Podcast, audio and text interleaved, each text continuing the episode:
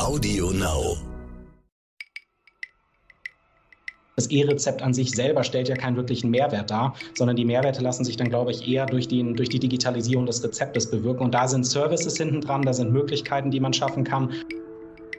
Wir sehen es gerade in den, in den großen Städten in Deutschland, insbesondere Berlin, mit Made, mit First A, verschiedene Player, die sozusagen in dieses Thema Last Mile reingehen. Also wirklich ähm, Abholung der Medikamente in der Apotheke vor Ort und Auslieferung beim Patienten und das alles idealerweise in kürzester Zeit, so wie man es von Gorillas oder anderen Lieferdiensten aus dem Foodbereich kennt.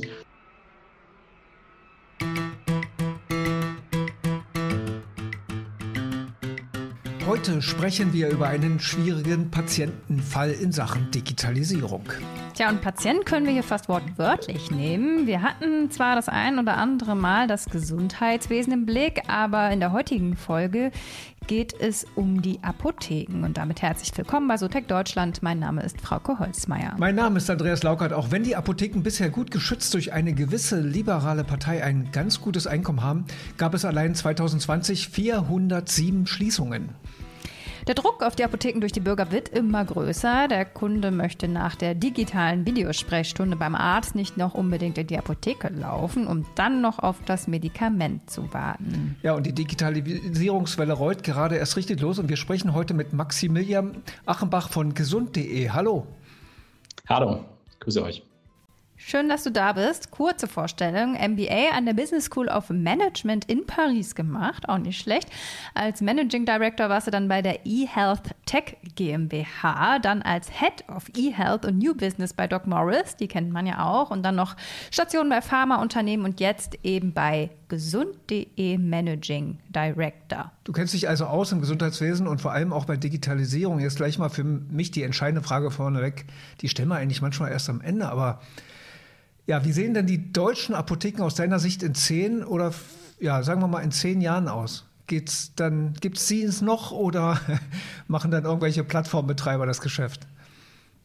Ähm, also es wird sie definitiv noch geben. Ich glaube, so viel äh, kann man sagen. Äh, die Frage ist natürlich, ähm, wie sich die Tätigkeit der Apotheke wandelt. Also wir rechnen fest damit, äh, dass der Apotheker der Zukunft äh, deutlich digitaler arbeiten wird. Das betrifft sowohl seine Retail-Präsenz, also seine Apotheke vor Ort, als auch natürlich irgendwo eher als Apotheker, als Interface hin zu digitalen Plattformen, zum Onlinehandel, zum Versandhandel. Das Thema Lieferdienste ähm, ist mit Sicherheit eines der Schlagworte, was hier auch fällt. Das heißt, die Tätigkeit des Apothekers wird sich wahnsinnig verändern. Die Apotheke wird deutlich an Kompetenz dazugewinnen und deutlich mehr Aufgaben in der Zukunft meistern müssen. Und äh, dann rechne ich der Apotheke nicht nur äh, irgendwie ein Dasein zu, sondern tatsächlich eine sehr, sehr große Chance, da auch deutlich mitzumischen. Hm, als ich neulich in der Apotheke war, um was abzuholen, hatte ich dann noch Werbung bekommen. Äh, das E-Rezept kommt bald und so und so können wir helfen Ihnen trotzdem weiter und äh, tralala. Ja, wo ist es denn, dieses tolle elektronische Rezept? Ja, wir sind tatsächlich auch in, in Wartestellung. Also das E-Rezept sollte eingeführt werden per 1. Januar 2022. Das Datum ist überschritten. Ähm, wir warten aktuell äh, auf unbestimmte Zeit. Also es gibt eine Verschiebung, die jetzt auch offiziell bestätigt wurde von der Gematik, ähm, die ja die Telematik-Infrastruktur, also ich sage mal das digitale Gesundheitswesen als Architekt bauen und betreiben soll, ähm, haben dies jetzt offiziell bestätigt. Ähm, und ähm, man möchte jetzt erstmal eine ausreichende ausreichende Anzahl an E-Rezepten bewegen und damit den Erfolg messen können. Also es gibt eine harte KPI, was wir begrüßen.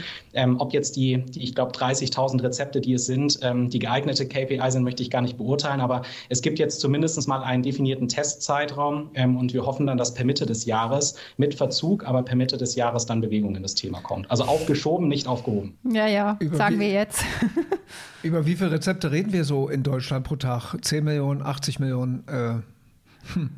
Also genau ist vielleicht ganz spannend noch, um das abzurunden, noch der Apothekenmarkt an sich. Äh, wir haben es genannt, einige Apotheken, die sich äh, leider auch im letzten Jahr mit Schließungen befassen mussten. Ähm, wir sprechen jetzt aktuell von 18.753 Apotheken, die noch äh, existieren, die Bestand haben ähm, die sehr, sehr aktiv sind. Also wir sprechen dort von über einer Milliarde Patientenkontakten pro Jahr. Ähm, das sind so runtergebrochen pro Tag 3,3 Millionen Patientenkontakte, die wir jeden Tag in der Apotheke sehen. Also ein wahnsinniger Vertriebsarm, ein ganz, ganz wichtiger Kanal, um Medikamente und auch Beratung im Medikament, äh, Beratung in der Gesundheit äh, beim Patienten zu sehen.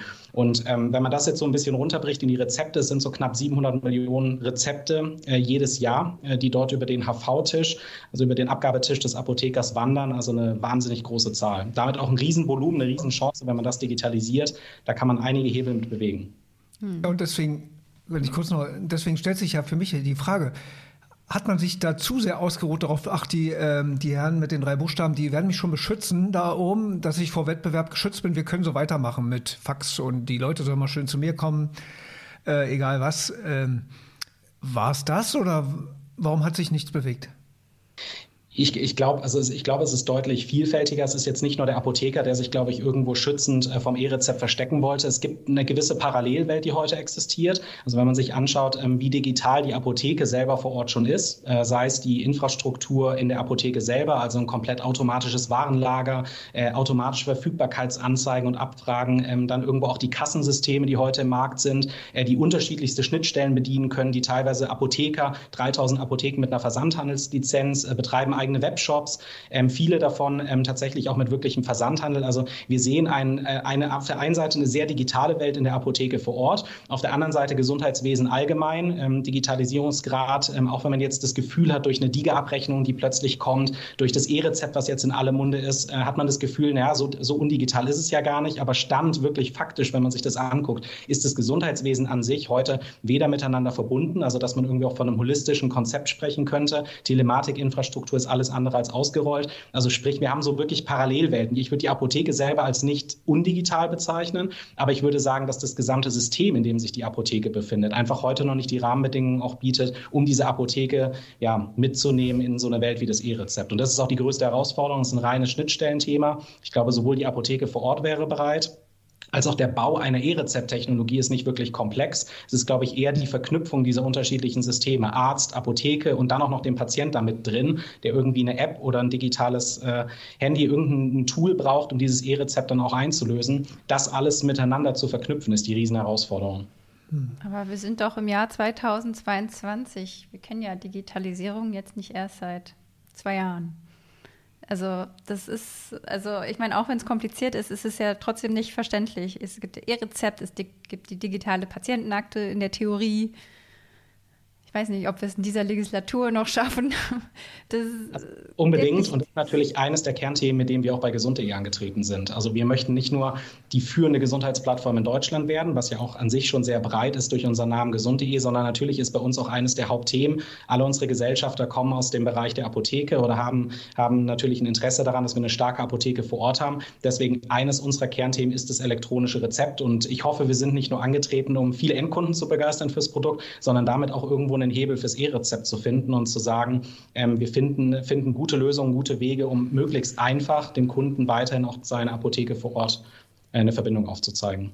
Mhm. Wir hatten ja vor ein paar Monaten auch mal ein Gespräch dazu. Da ging es auch ein bisschen um digitale Patientenakte. Und ähm, der Fachmann sagte damals, das ist ja quasi 15 Jahre alt. Es ist ja so eine riesen Kompromisslösung. Allen Krankenkassen, allen Krankensystemen. Und dann einigt man sich, ach, jetzt bleiben wir mal 2002 stehen, bums. Brauchen 15 Jahre, das umzusetzen. Jetzt stehen wir da und haben ein veraltetes System, was nicht funktioniert. Keiner nutzt, keiner braucht. Äh, naja. Also, da gibt es ja eigentlich keine Lösung, wenn man das Theater hier sieht mit den vielen Playern, die da auf dem Markt sind, oder?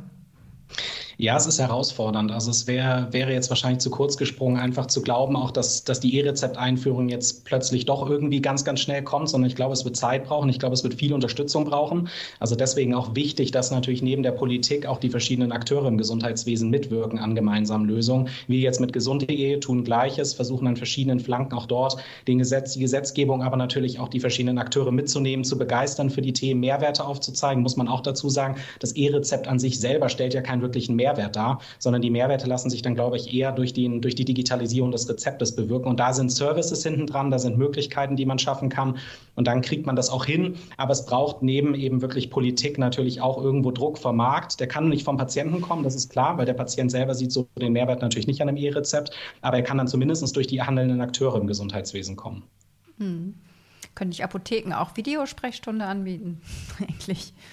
Ja, können sie. Tun sie auch tatsächlich. Also es gibt verschiedene Ansätze, äh, meistens mit einem sehr starken Fokus der Beratung, also wo mhm. die Apotheke wirklich äh, den Patienten noch Möglichkeiten gibt, ähm, ich sag mal, eine Konsultation wahrzunehmen und äh, dann Beratung zu halten, gerade was irgendwo die medikamentöse Therapie ähm, betrifft. Und wünschenswerterweise wäre das natürlich auch eine Aufgabe, wenn man jetzt an Digas denkt. Ähm, da weiß ja auch keiner so recht, wer soll denn jetzt hier schulen, wer soll denn dem Patienten erklären, welche App er die jetzt denn wie benutzt, wie runterlädt, wo er sie findet. Auch da könnte die Apotheke natürlich eine spannende Rolle einnehmen und nicht nur medikamentös begleiten, sondern vielleicht eben tatsächlich auch bei digitalen Therapien unterstützen. Hm. Ja, bei der Recherche hat sie da habe ich auch so gedacht, Mensch, das kann doch nicht so schwer sein. Dann wird doch wohl jemand kommen, eine Plattform machen und dann übernimmt er den Markt. Aber ganz so einfach ist es ja Gott sei Dank, was heißt Gott sei Dank nicht, aber es darf ja in Deutschland nicht jeder einfach Medikamente liefern, habe ich gelernt. Da, das Beratungsproblem, haben wir ja gerade angesprochen, ist das, oder? Ja, das ist korrekt. Ähm, es tun sich aktuell ja verschiedene Geschäftsmodelle im, im deutschen Markt auf, neben den, ich, ich nenne sie jetzt mal etablierten Anbietern, äh, klassisch irgendwo Apotheke vor Ort, klassisch Versandhandel, ähm, tun sich jetzt natürlich auf der einen Seite Meta-Plattformen, wie wir gesund.de, glaube ich, als eine bezeichnen können, auf. Und natürlich, ähm, wir sehen es gerade in den, in den großen Städten in Deutschland, insbesondere Berlin, mit Made, mit First A, verschiedene Player, die sozusagen in dieses Thema Last Mile reingehen. Also wirklich ähm, Abholung der Medikamente in der Apotheke vor Ort und Auslieferung Auslieferung beim Patienten und das alles idealerweise in kürzester Zeit, so wie man es von Gorillas oder anderen Lieferdiensten aus dem Food-Bereich kennt. Also man versucht auch hier sehr, sehr stark äh, die Brücke Apotheke zu nehmen, um damit irgendwo an das spannende Thema Medikament, Medikamentenauslieferung und Therapie zu kommen. Hm, da frage ich mich, wie rentiert sich das dann noch für wen? Dann müssen dann die Medikamente zwangsläufig teurer werden, also vielleicht gerade die, die nicht rezeptpflichtig sind, weil die Apotheker wollen jetzt wahrscheinlich ja nicht runtergehen mit ihrem persönlichen, mit ihrem persönlichen Umsatz. Irgendwie müssen die ja dann auch bezahlt werden. Also zahlt die Digitalisierung dann der Patient? Ja, also ich, ich, ich denke, wenn man die Preise wirklich eins zu eins vergleicht und sich anschaut, dann sieht man, dass dort Aufschläge da sind. Also irgendwo muss, muss das Geschäftsmodell natürlich auch nachhaltig betrieben werden können. Trotzdem, und das ist, glaube ich, auch korrekt zu sehen, wir haben es ja bei Gorillas und anderen Modellen im Food-Bereich gesehen und lässt sich wiederholen auf ganz, ganz viele Mobility-Bereiche und alle anderen Bereiche, die von Interesse waren. Es ist natürlich stark Wagniskapital finanziert, entsprechend ähm, viel Geld im Umlauf ähm, und natürlich äh, andere KPIs, andere Kennzahlen, äh, die, zu, die gemessen werden und womit solche Geschäftsmodelle bewertet werden. Und das sind dort dort in erster Linie Anzahl der Kunden, Anzahl der Transaktionen und eben weniger irgendwo der Profit und ähm, die positive P&L, die am Ende des Jahres dort stehen soll, sondern man geht da natürlich stark in eine Investitionsphase. Und das ist natürlich auch eine Herausforderung für einen sehr etablierten Markt wie den Apothekenmarkt, der jetzt ganz plötzlich sehr, sehr schnell auf solche neuen Geschäftsmodelle. Hm.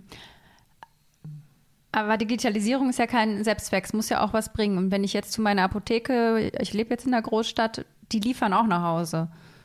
So, also was ist jetzt der Mehrwert, dass man deutschlandweit liefert oder was ist jetzt also das, der aktuelle Mehrwert, der dargestellt wird, ist die Schnelligkeit, also Medikamente im Prinzip in zehn Minuten. Wir haben heute in der Tat, es gibt äh, viele tausend Apotheken, die einen Botendienst anbieten. Wir bei uns auf der Plattform haben alleine über 5000 Apotheken, die so einen Botendienst anbieten. Ich werfe noch zwei Zahlen mit rein. Im Durchschnitt sind es pro Jahr ca. 300.000 Lieferungen, äh, die, die statt, äh, pro Tag, Entschuldigung, 300.000 Lieferungen pro Tag, die stattfinden. In Corona-Zeiten waren es sogar bis zu 450.000 Lieferungen pro Tag. Also dann sprechen wir mal eben von einer halben Million Lieferungen. Und ähm, das ist ja auch nicht irgendwer, der der diese Lieferung zum Patienten bringt, ähm, sondern ist tatsächlich die Apotheke, der Apothekenmitarbeiter, also sprich ein pharmazeutisches Personal. Ähm, das heißt, wir haben heute eine lebendige und auch sehr gut funktionierende Struktur in Deutschland. Das ist unter anderem einer der Gründe, warum wir jetzt eben aktuell auch keine Fahrradfahrer und Kuriere angebunden haben, sondern wirklich den Lieferdienst der Apotheke nutzen. Ähm, einige tausend, wie gesagt, bei uns sind es knapp über 5000 Apotheken, die den Lieferdienst anbieten. In den meisten Fällen übrigens kostenlos. Also es ist noch nicht mal so, dass der Patient äh, einen Aufpreis zu zahlen hat.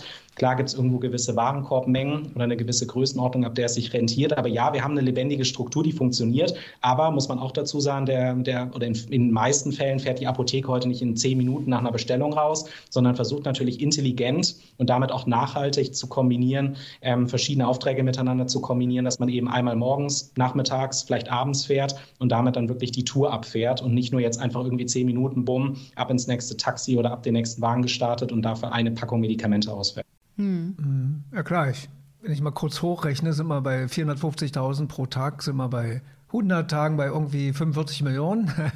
mal, mal drei, wenn wir ohne Feiertage und alles dazu rechnen, reichen die 700 Millionen. Für die 700 Millionen würde es nicht reichen.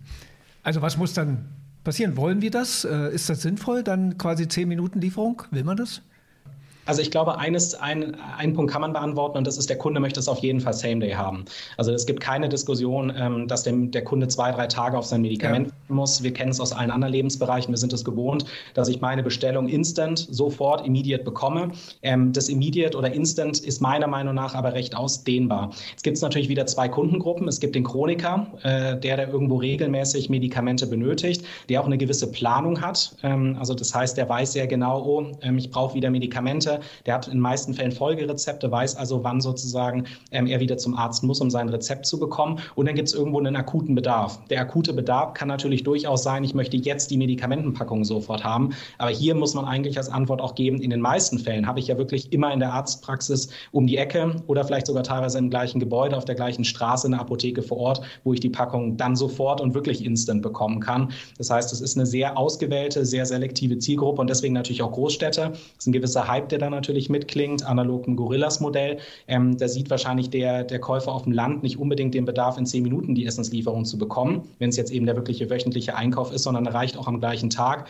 Hingegen möchte ich aber vielleicht, wenn ich jetzt irgendwo als akut, akuter Patient äh, akut irgendwo gerade meine Erkältung auskurieren möchte, habe ich dann eben vielleicht doch Interesse an dem Modell. Und dann ist auch der Preis, ob ich irgendwie ein paar Euro extra für die Packung bezahle, nachrangig, weil ich eben sage, ich will es jetzt sofort und dafür bin ich bereit, zu jedem Preis, ich möchte nicht dieses Sofa verlassen, zu jedem Preis ähm, den Kunden aufzusuchen. Aber das ist, muss man ganz klar sagen, nicht das Geschäftsmodell von gesund.de, sondern unser Geschäftsmodell ist wirklich zu sagen, 7700 Kunden als Apotheken, die wir heute haben, die mitzunehmen, deren ihre Infrastruktur zu nutzen, den Botendienst zu etablieren ähm, und ein Angebot zu schaffen, was nachhaltig funktioniert und ähm, nicht eben vielleicht nur in einer 10-Minuten-Lieferung für gewisse Großstädte. Mhm. Wie bereit sind denn die Kundinnen und Kunden, das zu nutzen? Also Corona hat da wahrscheinlich auch noch mal geholfen, nehme ich an.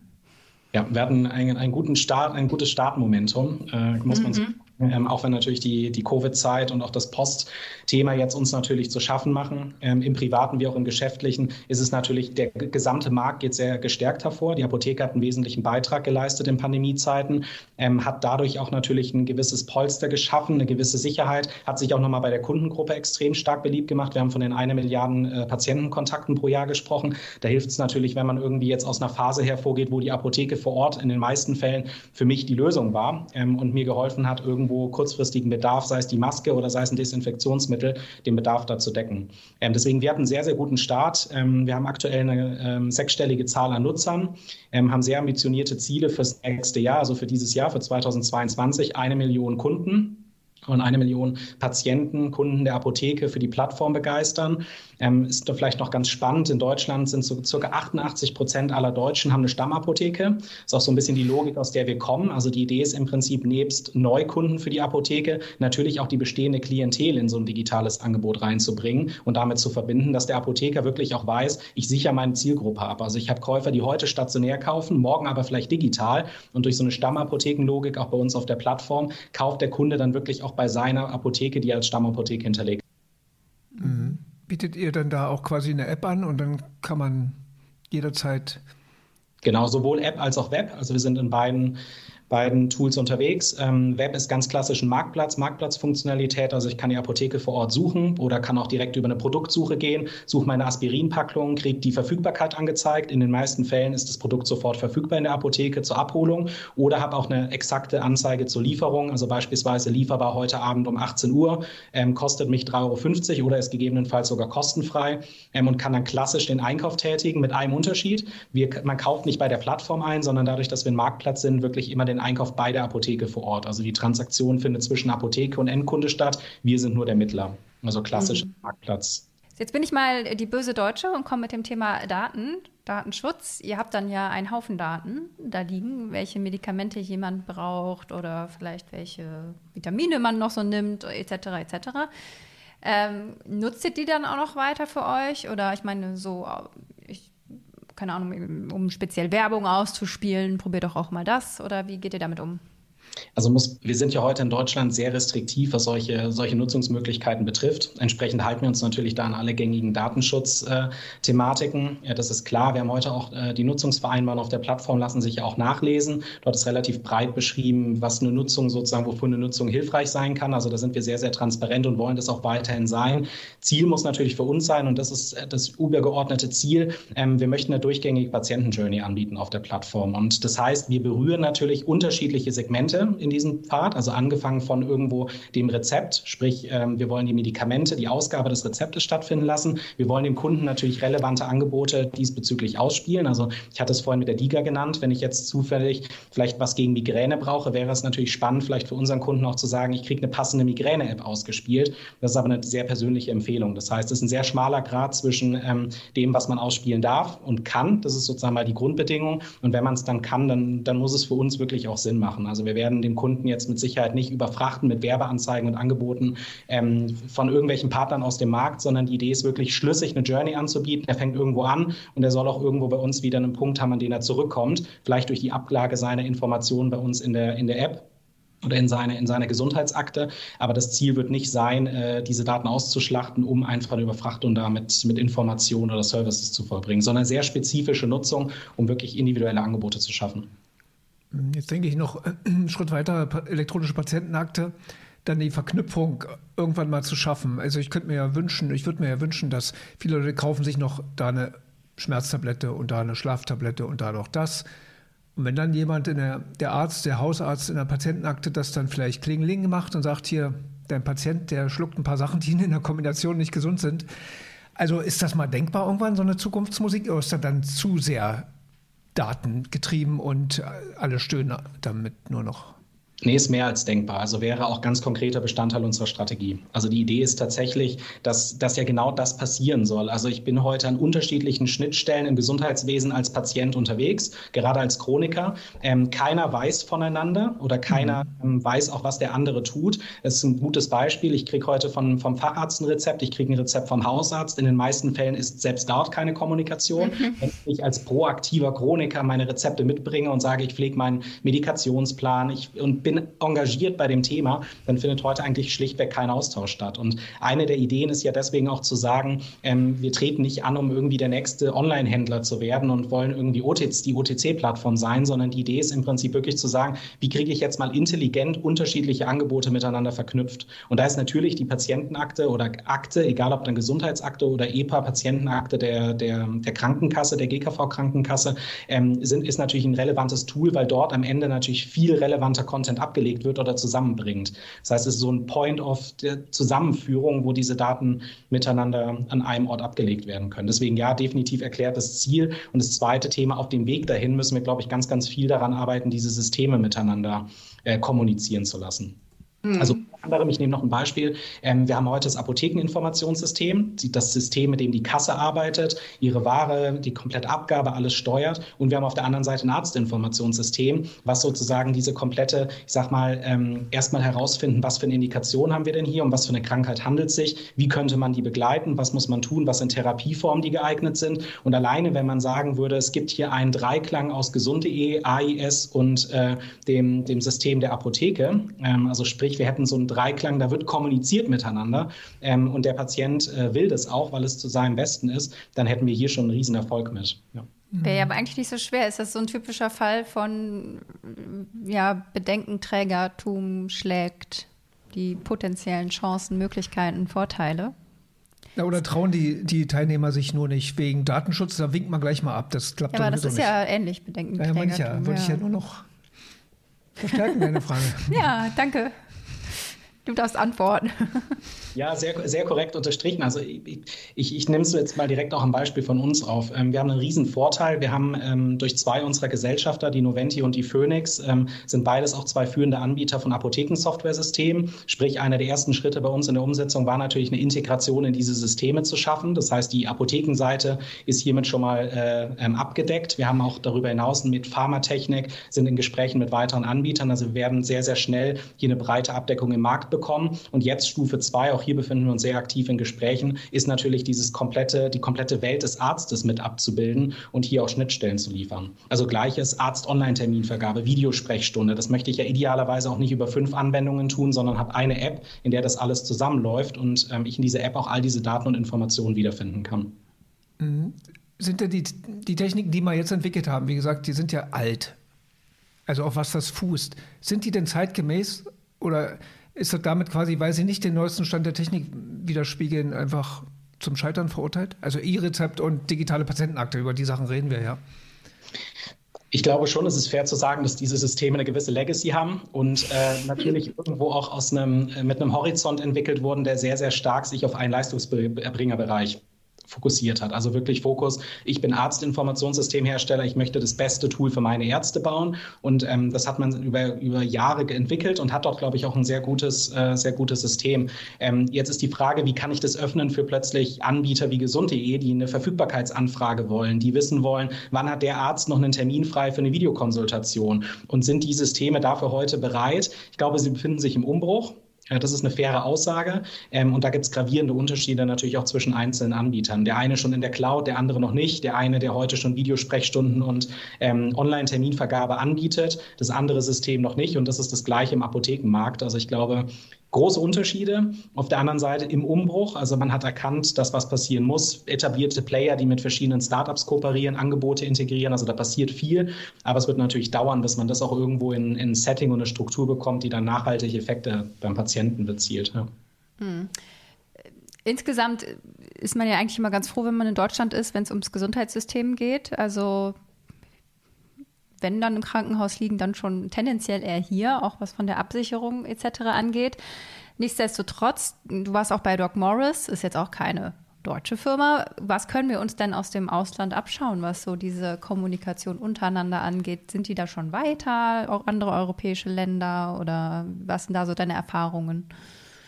Angefangen von ganz oben, wenn man das runterbricht, Politik und ähm, eine gewisse gesetzliche Rahmenbedingungen, die im Ausland großzügiger sind, die vielleicht auch ein Stück innovationsfreudiger gestaltet sind. Das ist mit Sicherheit äh, einer, der, einer der Erfahrungen, einer der Learnings, die wir bringen können. Da gehe ich jetzt noch nicht mal ganz konkret aufs Thema Datenschutz ein, sondern ganz konkret auf die Möglichkeiten, die geschaffen werden, um. Ich denke, DIGA in Deutschland hat man ja gesehen, wenn man so ein Thema möchte und treiben will, dann geht es eigentlich auch relativ schnell und unkompliziert äh, vonstatten. Aber diese Bereitschaft auch zu zeigen, dass man Themen wie E-Rezept und andere Sachen machen möchte. Es gibt so ein berühmtes Bild, E-Rezept-Vergleich in ganz Europa und Deutschland irgendwo ganz hinten abgeschlagen in weiter Ferne. Und andere Länder, die irgendwie schon in den in 1980, 1981 waren, glaube ich, die ersten nordischen Länder, die angefangen haben, sich mit dem Thema zu befassen. Und das macht einem natürlich schon nachdenklich. Das heißt, ich glaube, mehr Bereitschaft, ähm, mehr Rahmenbedingungen schaffen von der Politik, dass solche Modelle denkbar, testbar, äh, modellierbar sind.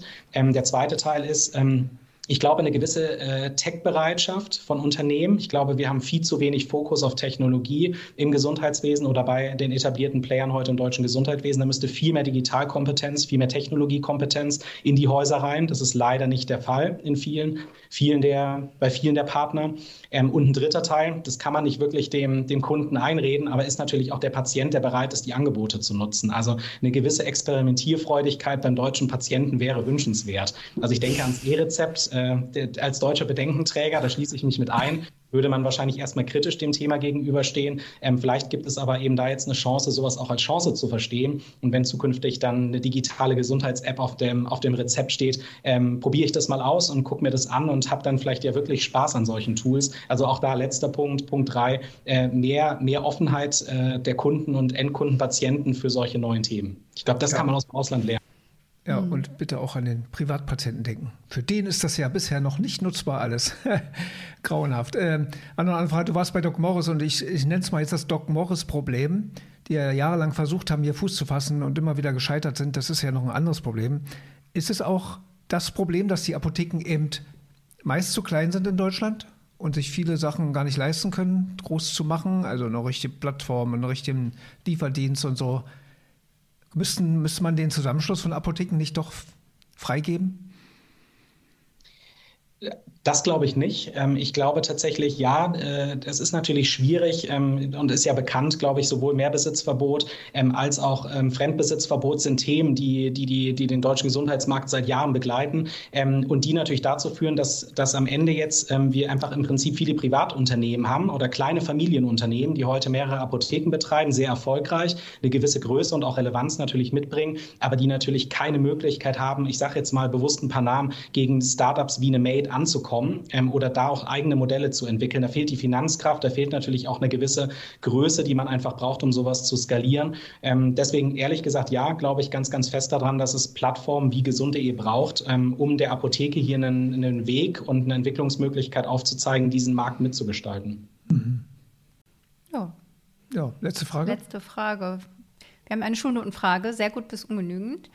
Ähm, das ist jetzt, kann man schon mal so sehen, als die Zusammenfassung dieses Gesprächs, wenn du jetzt das dir alles nochmal so vor Augen führst, wie ja, jetzt ist der deutsche Apothekenmarkt. Die digitale ist der deutsche Apothekenmarkt. Wie digital kann er eigentlich sein? Also genau, du könntest ja sagen, vier, aber sie sind nicht schuld dran, weil.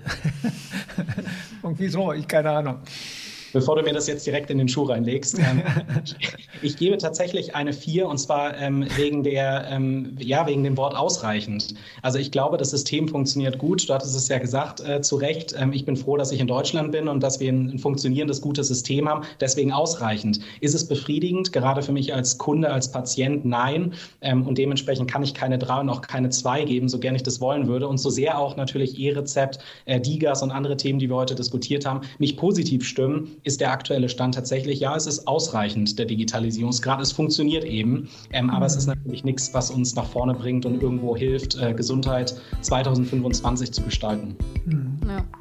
ja, vielen Dank, Maximilian Achenbach. Dankeschön. Danke.